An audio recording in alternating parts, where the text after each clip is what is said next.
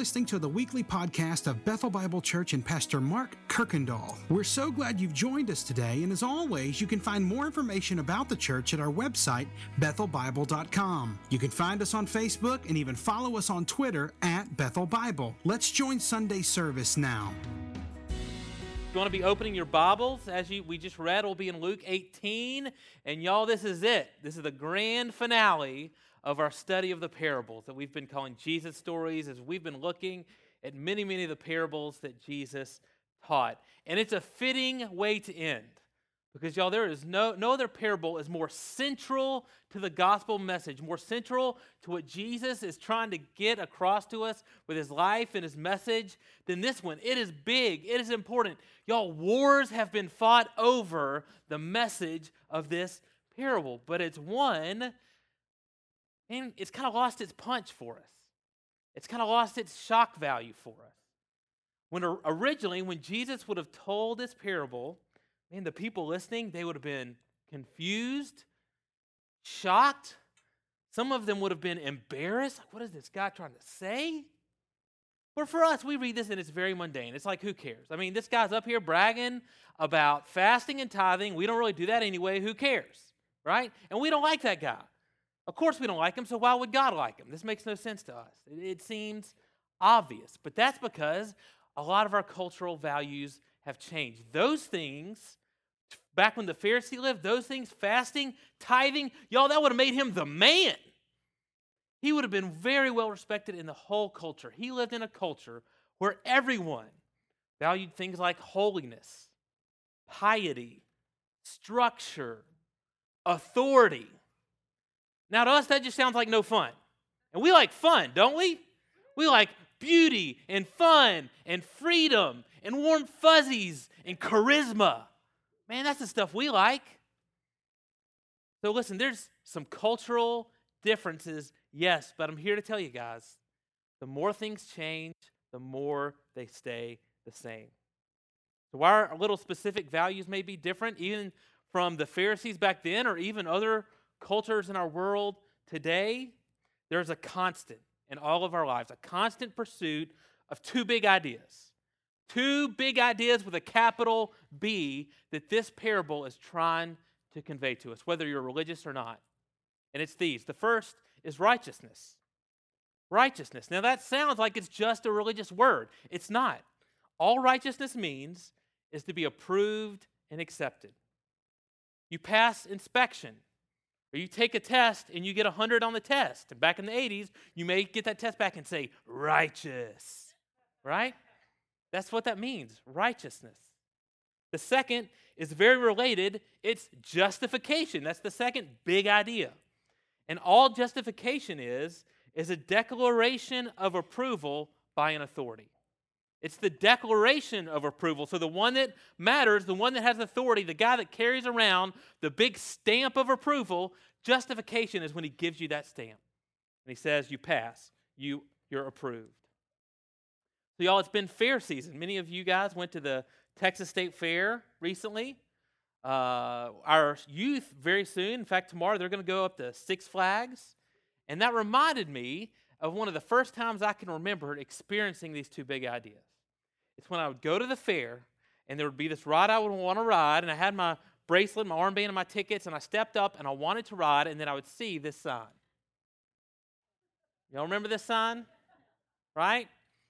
You remember, especially the elementary years, when maybe the year before you you weren't quite tall enough, but man, you know you've grown, you got new shoes, new pants, this is my year, man, and you'd walk up to that sign, and you'd real straight and on your tippy toes, just get it, trying to, to meet that standard, trying to be tall enough, and remember the exhilaration when that carny looked at you and said, you're in, you get to ride.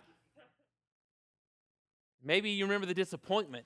And when you strained as much as you could, but you just weren't quite tall enough. And the carny said, get out of here, kid. Admittedly, it may not be the best illustration when the carny is Jesus, but it's the one I, the one I thought of. Listen, guys, living for approval isn't just for kids, is it? No. Each and every one of us, our main driving motivation in life is a need to measure up and a need for someone who matters to say that we measure up.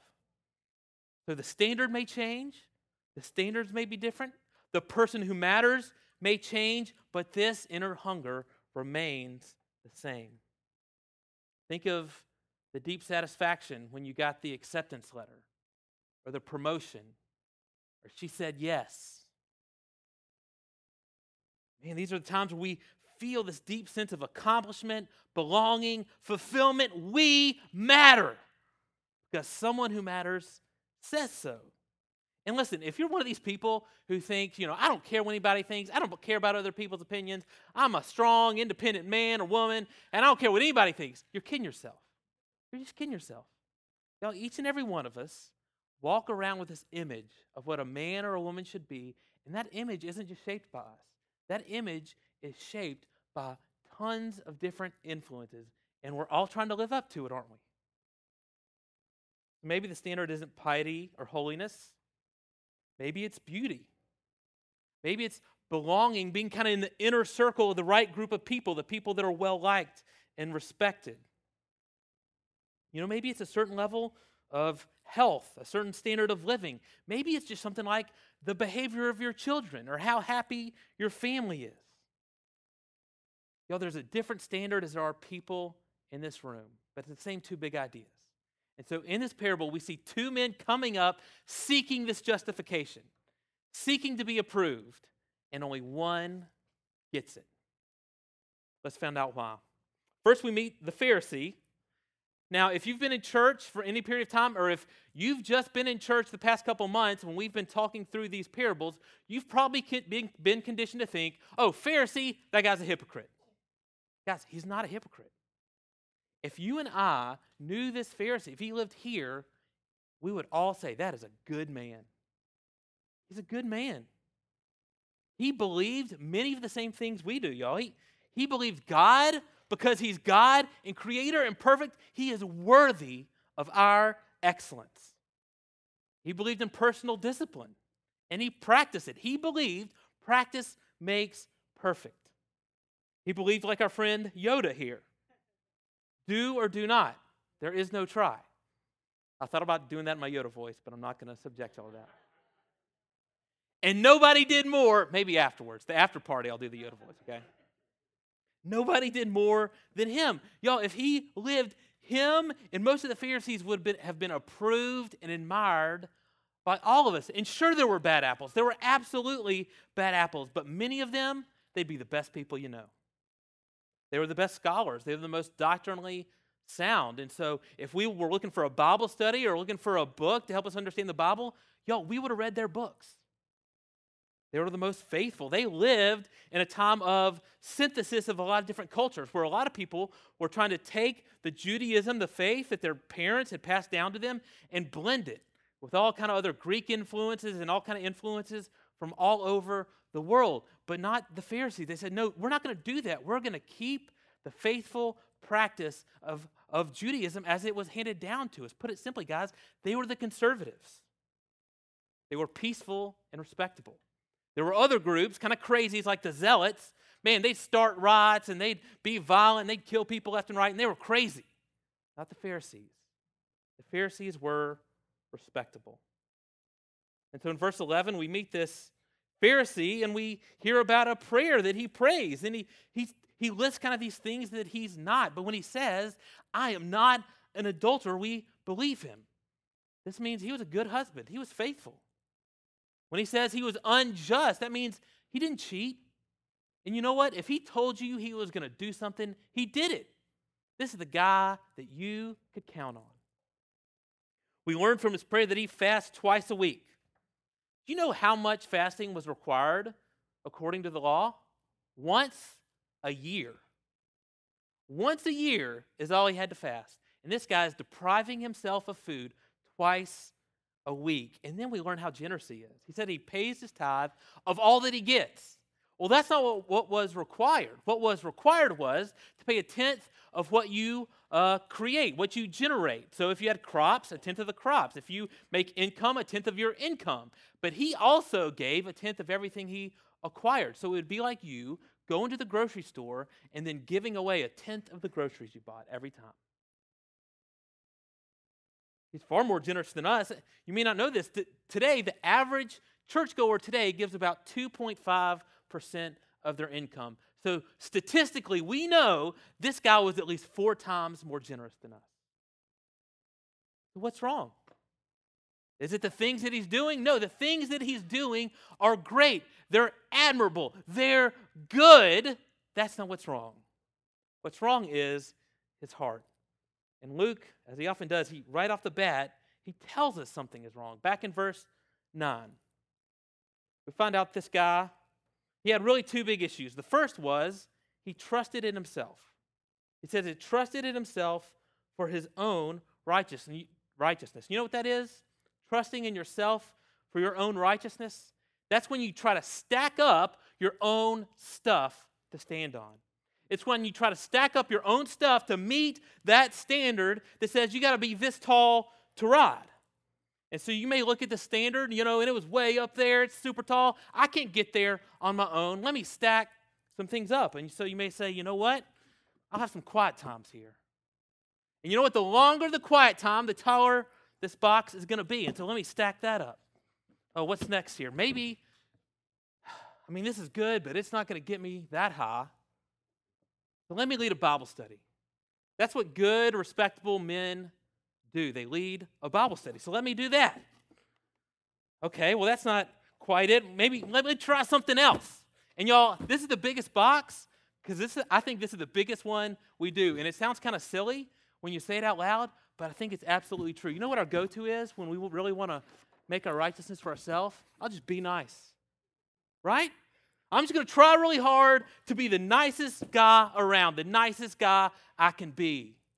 And that's us trusting in our own righteousness. And it's illustrated by his prayer. It's really not a prayer. It's disguised as a prayer. It's like a costume of a prayer. But really what it is is a pat on the back, right? He uses God's name once, the first word. And then after that, in his short prayer, he uses the first person personal pronoun five times. It's really about him. I mean, can you imagine? Can you imagine g- getting a thank you letter that was all about what the other person has done, right? At first, I was like, that's ridiculous. Then I thought about it more, and I was like, that's kind of brilliant, right? Because not only do you get to remind the person of all the things you do, then you got the added bonus of being the nice guy who wrote the thank you letter. So I thought I'd give this a try. And I hope you don't mind. We take a little break here. Y'all, I wrote a love letter to my wife, Melissa. You know, and I hope all you husbands out there, y'all can take note, uh, learn from our good example of our wonderful marriage. So this is for you, babe. Melissa, thank you that I'm so handsome. We were both thinking it, so I thought I'd just write it down. Every time you talk to me, I immediately shut down all electronic devices and silence the children.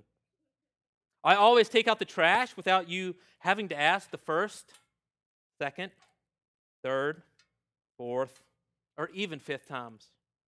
Every day when I come home, I immediately run you a bath, make you some hot tea, light candles, and I take the children away to an undisclosed location so you can relax. And I know exactly when to come home with two dozen flowers, of course. Love always, Clint. This for you, babe. Here you go. From me to you. I, and I dotted the I with a heart right there for you, too. Wasn't that romantic, guys? No! No, that's not romantic. It's full of self-centeredness, right? Well, that's this Pharisee.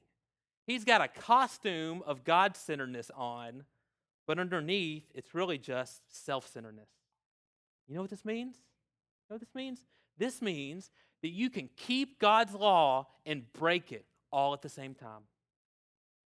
You can be giving, but really all you're doing is buying, trying to buy God's favor. You can be fasting, which is supposed to be an act that shows our utter dependence on God. You can be doing that as an act of independence. Saying, God, I got this. I know, you laid out the law, and I'm going to meet it. I'm going to, in fact, man, I'm going to knock this thing out of the park once a year, please. I'm going to do this thing twice a week.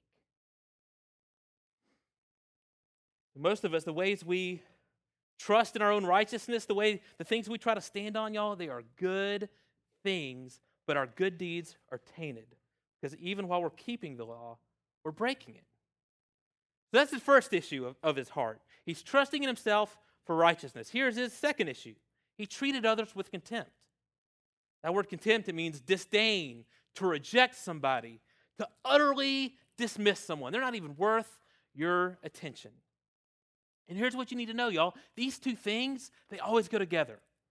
Always. Self-righteousness and contempt with others always go together. And we can see it in his prayer in verse eleven. It says when he stands up to pray, he goes and what? He stands by himself, right? This would have been a very common practice for the tax collectors. I'm sorry, for the Pharisees.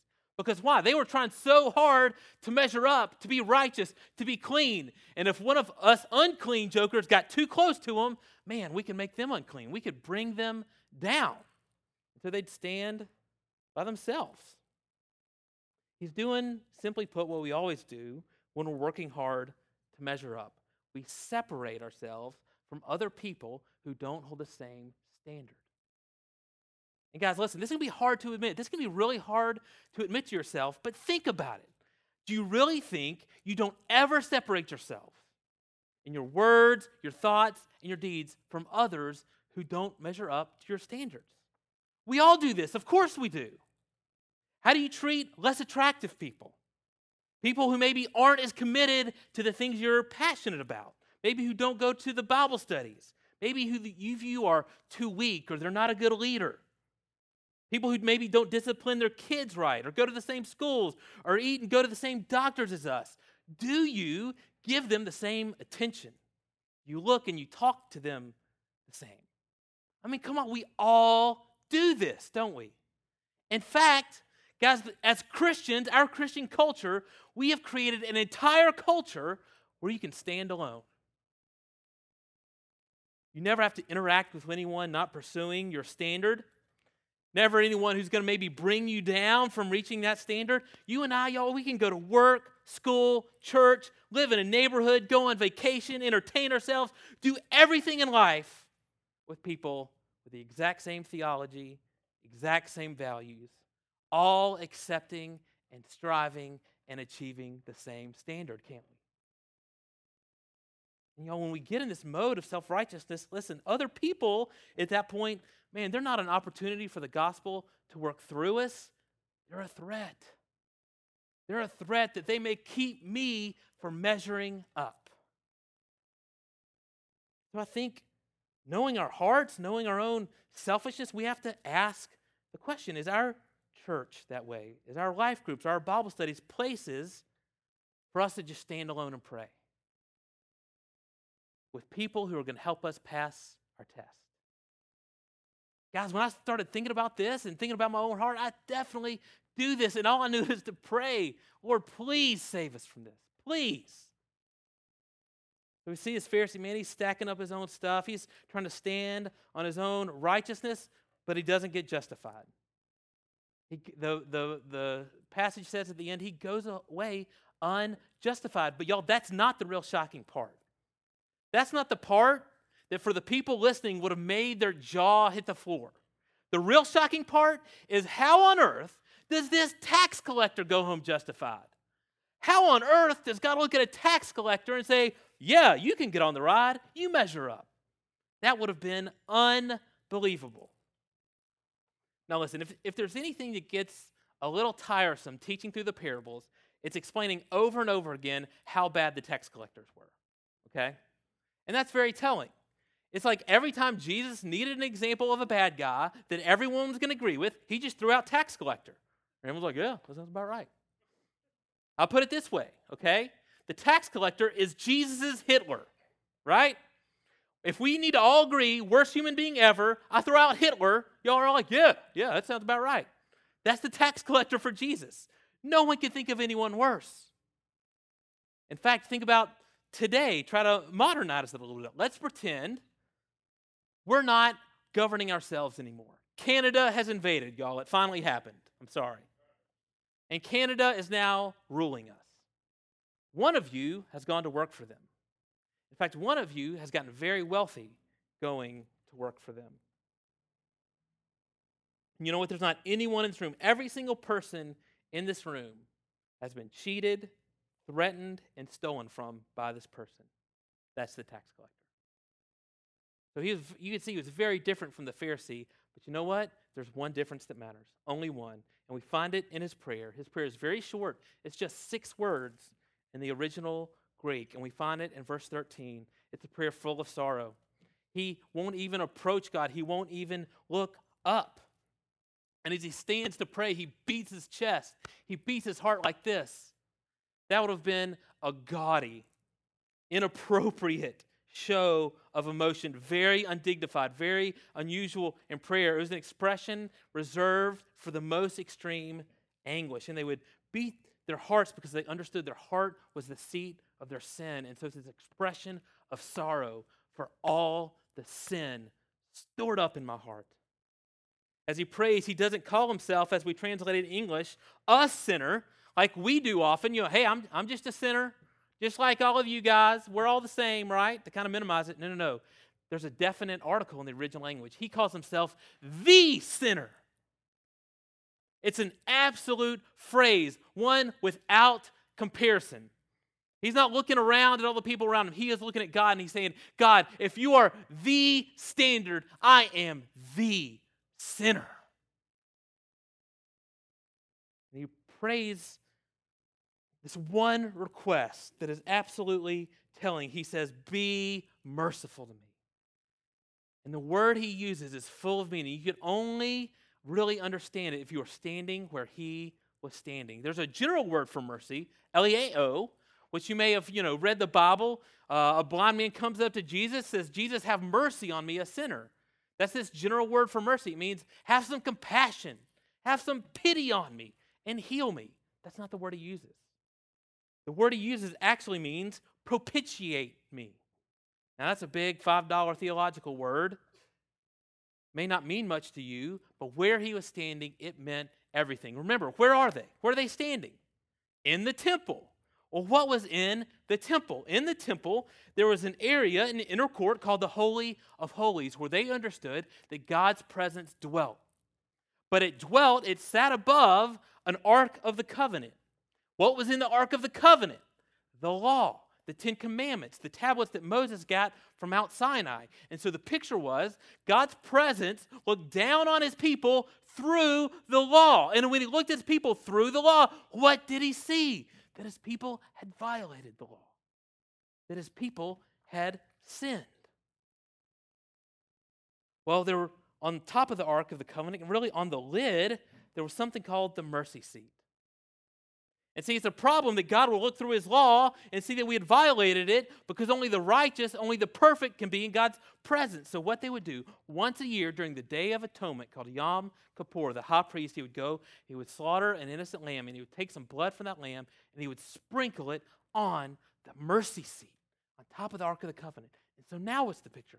God's presence. He looks down, and he sees that the demands of the law have been satisfied. The blood of that substitute has paid the penalty for the sins of his people. And so it was that way, their way of saying, for another year, none of you have to die for your sins. Because the blood of that innocent lamb has been the substitute penalty and has been sprinkled on the mercy seats. And that's what God sees when he looks down on his people. So that's what propitiate means. It means a substitute payment. And that's what the tax collector is praying. He's saying, God, mercy seat me. Propitiate me. That is literally his prayer. And notice what he's not saying. He's not saying, God, hey, just casually minimize my sin. He's not saying, hey, God, bring that standard on down a little bit. He's essentially saying, God, find a way to accept me that doesn't kill me. He's saying, God, lift me up. Your standard. You know, this whole parable is meant to help us understand one huge doctrine, the cornerstone of our faith, and it's the doctrine of justification by faith. That's what this whole thing's about. And that may sound, listen, that may sound like some lame phrase you've heard a million times, kind of tired and boring, but I promise you, I promise you this. This is the battleground for your soul every day of your life. What makes you okay? What makes God or whatever authority look at you and say, yeah, you measure up, you're accepted, you're good enough? I simply cannot overstate the importance of how you answer this question. The answer to this question, it's what launched the Protestant Reformation that we just celebrated the five hundredth anniversary of. It's what launched the first Great Awakening here in America. And answering this question wrongly has launched countless false gospels. I said I can't overstate it, so let me see if I can let some other guy overstate it. Martin Luther said this about justification by faith. He says, it alone begets, nourishes, builds, preserves, and defends the church of God. Without it, the church of God cannot exist for one hour. Our relationship with God crumbles without this doctrine of justification by faith. So what does justification by faith mean? Well, to find that out, let's turn to the passage that made the light bulb come on for Martin Luther, Romans three. We're going to spend a little time in Romans three, and we'll start off in verse twenty-three. This passage explains how Jesus fulfilled this Old Testament picture of the mercy seat. Romans three twenty-three says, for all have sinned and fall short of the glory of God. And y'all, I think the first part most of us get. We all sin. Most of us understand that. But what's the standard? How tall do you have to be to ride? God's glory. Perfection, right? Let's keep going in verse twenty-four. And are justified by his grace as a gift through the redemption that is in Christ Jesus, whom God put forward as a, and here's that word, propitiation, a substitute payment because of his blood to be received by earning it, works, being nice, faith, a faith. This was to show God's righteous, righteousness because in his divine forbearance, he had passed over former sins.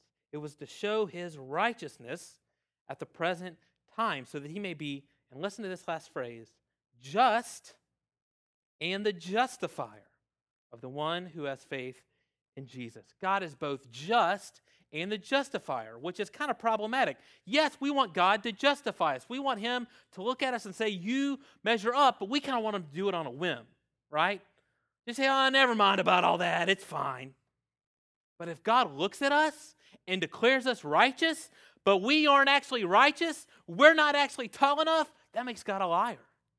That makes him unjust. And so if he is going to say we are righteous, guess what, guys? We have to actually be righteous. So what we need, y'all, is not only a substitute payment for our sin, we need a substitute perfection. We need to actually be tall enough. So how does that happen? Second Corinthians five twenty-one, for our sake he made him to be sin who knew no sin, so that in him, we might become the righteousness of God. A perfection outside of ourselves has been given to us, a substitute perfection. And this is so important, guys, because most of us, again, freely accept that we've sinned. But what we can't seem to get through our heads is that we have no righteousness to contribute.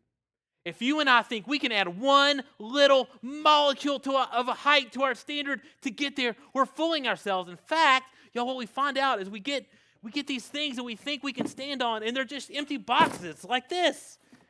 They don't, ugh, they don't make us any taller. They don't get us any closer to the standard.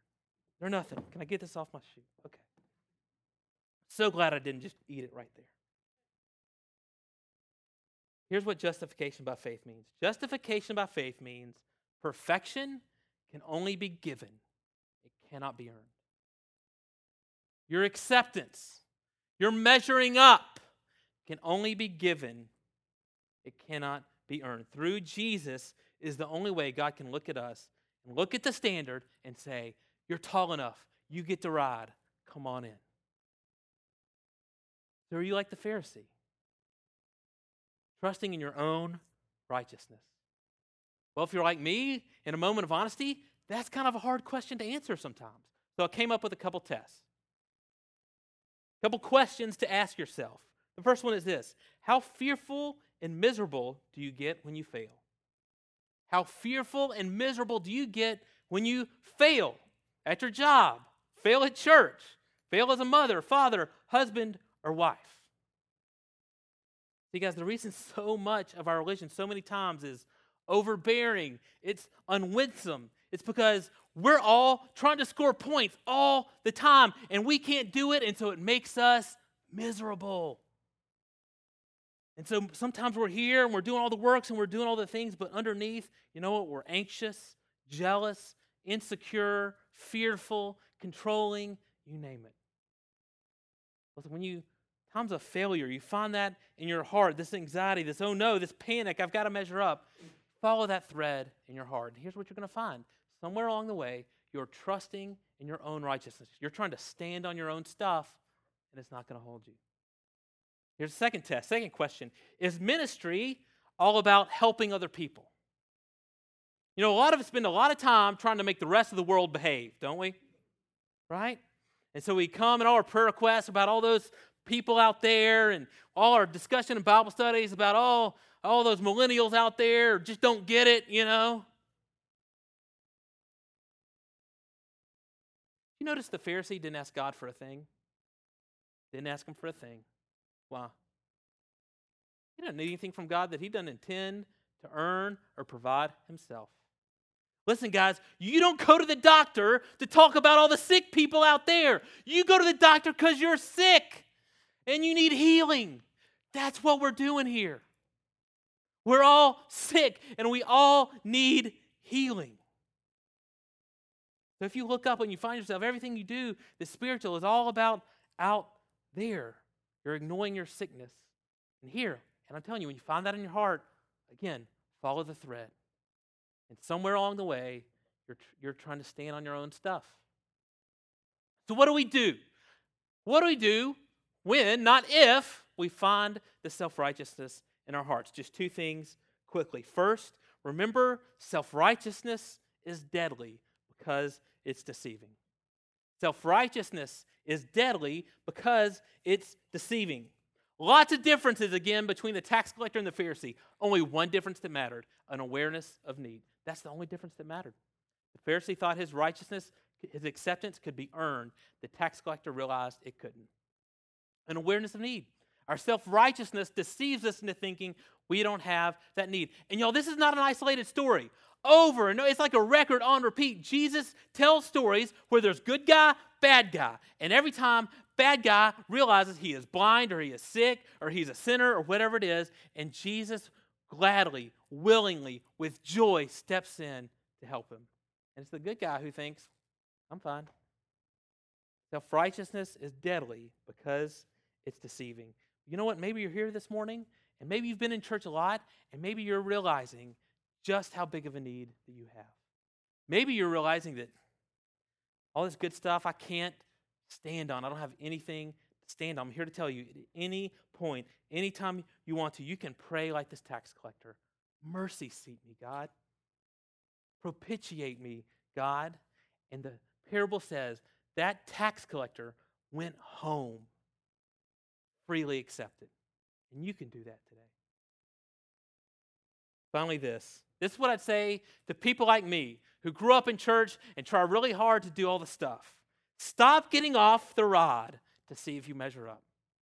Stop getting off the rod to measure up. Y'all, following Jesus, all the things we do around here, man, that's the rod. That's like the Ferris wheel. It's how we experience him. It's how we experience new life in him. It's how we get rid of the sin that entangles us and holds us down. It's how we love and serve other people. But we're so bad about, man, this Ferris, this Ferris wheel's great. We're having so much fun. Wait, wait, stop the ride. Let me get down here and get put my back up to the standard again and see if I measure up. Okay, and then we can keep going. Guys, stop. The word for you and I when we do that is repent. And here's why. When you're a child of God, when you've been accepted by God and declared righteous by him, when you climb down off that Ferris wheel, you know what you find? You don't find this. You don't find this standard anymore. Instead, you find this. The cross. No more hoops to jump through. No more standards to measure up to. Just a cross. It says your sins have been paid for. In God's eyes, you are perfect. Thanks again for listening to the podcast today. We hope that you were blessed and encouraged. And if you have any questions or comments, we want you to let us know. Simply send your thoughts to questions at bethel bible dot com. Thanks for spending time with us, and be sure to join us next week on the Bethel Bible Podcast.